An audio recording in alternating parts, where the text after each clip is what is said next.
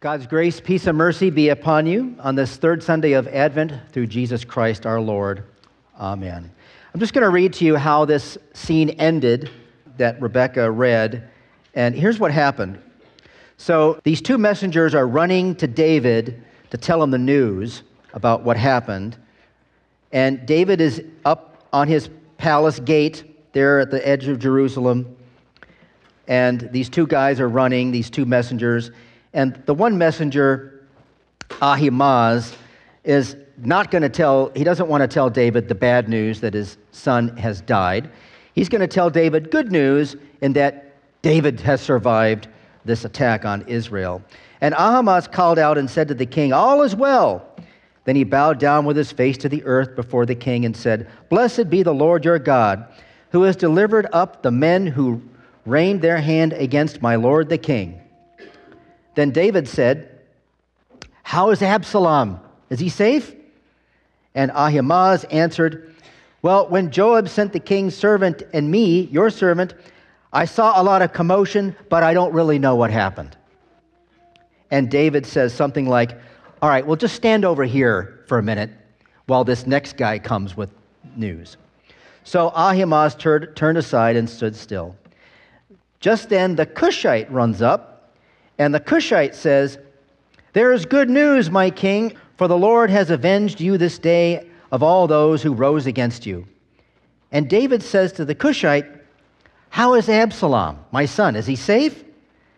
And the Cushite answers, Well, may the enemies of my lord the king and all who rise against you that try to do you harm be as that young man is. In other words, dead. It's a strange way to say he's dead. then the king was deeply moved and went up to the chamber over the gate and wept. And as he went, he said, Oh, my son Absalom, my son, my son Absalom, if only I had died in your place. Oh, Absalom, my son. Parents make many sacrifices for their children. When a baby comes along, the needs and desires of mom and dad kind of take a back seat, don't they? Parents will sacrifice time, money, and sleep to provide the very best for their children. And sacrifice comes in all sizes. A dad might sacrifice the last bite of his favorite dessert and give it to his child who loves it just as much. Well, I never did that. I may have. A mom might give up a career because that's what's best for her children. And many of us feel or say we would be willing to sacrifice our own life to save the life of our child or children. And nearly every parent will be willing to take the place of their child if they were suffering. But we don't always get that chance, do we? David, the father of Absalom, wished he could have died in his son's place. But the story of this father and son ultimately points us to the love our heavenly Father and the ultimate sacrifice he made so that we can be saved from the curse of death.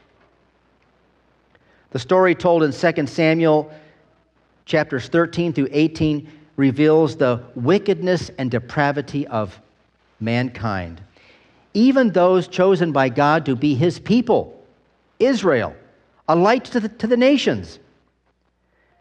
This story contains Israel committing acts of incest, rape, injustice, murder, scheming, rebellion, and war. So let me give you a quick recap. King David had 19 sons from several different wives. Amnon.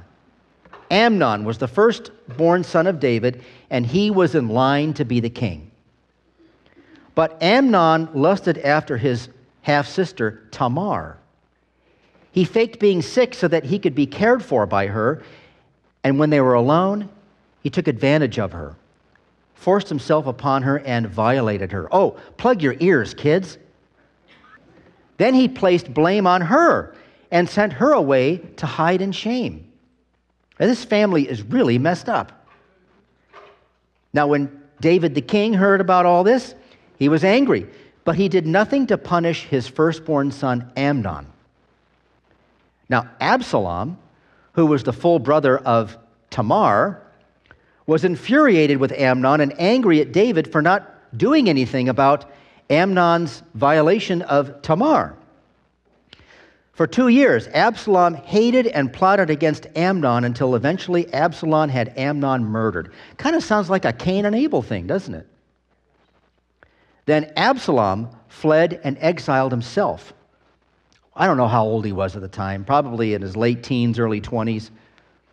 But what a mess this royal family is. Now, jump ahead three years. Joab is the captain of King David's Israelite army. And Joab convinces David to bring back Absalom because he can tell that David misses his rotten son. It's kind of weird, you know? Absalom had, had stirred up a rebellion against Israel and, and his own father, and yet David misses him. What's wrong with this guy? But when Absalom returns to Jerusalem, he goes back to his plotting dark ways. Obviously, he has not yet forgiven his father for not doing anything about Tamar's violation, right? And using his natural good looks, uh, if you were to read earlier in 2 Samuel, evidently Absalom was like the Fabio of his day or, or maybe Michael Bolton or something. He had long, like long curly hair. The, the Bible describes him as very handsome with long hair. And he's got charisma. So what Absalom does is he steals the he, get, he steals the hearts of the men of Israel by speaking badly of the king in the city gates while promoting himself. So, you know, it's the old thing, right? if you tell people lies long enough, they'll begin to believe it. So Absalom did this for four long years. At the city gates to Jerusalem, he badmouths his own father until the people start to believe it. And then he leaves Jerusalem and he sends secret messengers to announce that Absalom has been made king out at Hebron which is a little further away from Jerusalem. And people believe it. Thousands of Israelites rallied to him and joined the rebellion because of all the patient, hard work that Absalom had done to promote this lie and build up his own reputation. Well, what's David doing in the meantime? He's the king. He does nothing. He doesn't, he doesn't want to stir things up, and he wants to spare his citizens a war, a battle, when Absalom moves in to take the throne. So David manages to summon those loyal to him, and he forms his own army. And as the battle draws near, David stays behind but instructs his army to deal gently with Absalom for David's sake. See, he still loves his rotten son and wants to show him mercy. On the day of battle, David's army soundly defeats Absalom's. As you heard, as Absalom attempts to flee, his long Michael Bolton hair gets stuck in a tree, and the mule keeps going under, it keeps going, and he's hanging there by his hair. This would make a great movie. Why hasn't anyone made a movie of this? I, I don't know. So he's dangling there in this tree, and then Joab, the commander of David's army, shows up.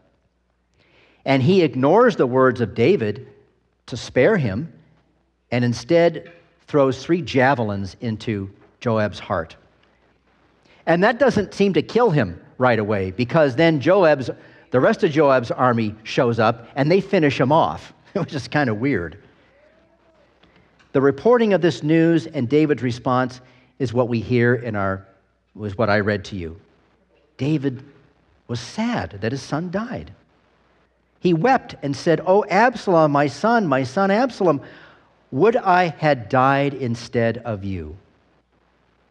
And here ends this really sad and tragic father and son story.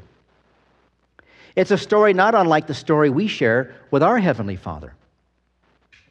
And sadly, that means that you and I are a lot like Absalom the rebellious son. But we can't be that bad, right? You and I have never murdered anyone or incited rebellion or anything like that. You might think that the only thing you have in common with Absalom is your good looks and charisma. But while we look at outward actions, God looks at the heart. And in our hearts, you and I are just as sinful and rebellious as Absalom and as every other character portrayed in this story. Because, as Matthew says in chapter 15, for out of the heart come evil thoughts, murder, adultery, immorality, theft, false witness, slander. These are what defile a person. Like Absalom, we go against our Heavenly Father each and every time we put ourselves on the throne of our lives and attempt to run our life apart from God. Unlike David, God is our perfect Father, and He has told us what is good and right. But in our selfish pride, we often choose not to listen, thus declaring war on God's will a son of the king with privilege and power, Absalom decided that all that wasn't enough for him. He wanted to be king. And we desire the same kind of thing. Whenever we, we break any of the commandments, we also break the first one by placing, by placing our own desires above God's, chief of which is his desire for us to love, worship, and obey him above all things. Well, I know I haven't been perfect at that. God identified Absalom as someone who was cursed for his sin by allowing him to hang from that tree by his hair. God's law declares in Deuteronomy chapter 21 a hanged man is cursed by God. We deserve the same punishment. Because of our sin, you and I are cursed and should expect the wrath of God. But out of his great love, compassion, and mercy for us, God sent Jesus, the true son of David, to become a curse for you by hanging from a tree himself to make you an heir of his heavenly kingdom. Like David, God is a merciful king who does not want you to, to die despite your rebellion against him. Did you pick that up in the reading? David should have said, Absalom, you rotten son, you deserve to hang there and have arrows thrown into your heart. But no, David would have willingly given up his life for Absalom, the sinner. David had his problems for sure. But isn't it interesting how the love of God is reflected in even a man like David? For you, God cries out like David, Oh, my children, my children, what I had died instead of you. Oh, my children. But in God's case, he carried out the substitution that David could only hope for and cried out for to save you from the curse of death because God willingly gave up his son, his only son, Jesus. The Son of God also became the Son of a human being, the true Son of David, in whom no sin or rebellion can be found. He carried out God's promise that David's kingdom would be established forever.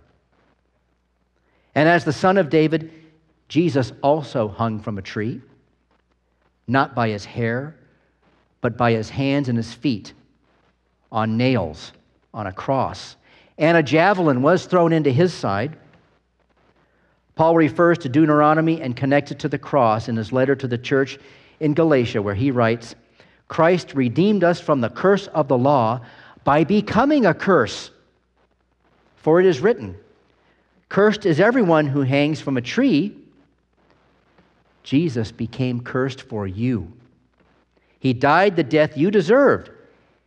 He who knew no sin became sin for you so that you might receive his righteousness. And when I, when I say might, it's not, oh, might it happen? Might is that biblical future tense. It has happened, it will happen. That's the sacrifice your heavenly Father was willing to make for you, his rebellious child. No matter how far you stray, no matter how violently you rebel, God will always love you and is ready to forgive you for the sake of the one who hung on the tree in your place and mine.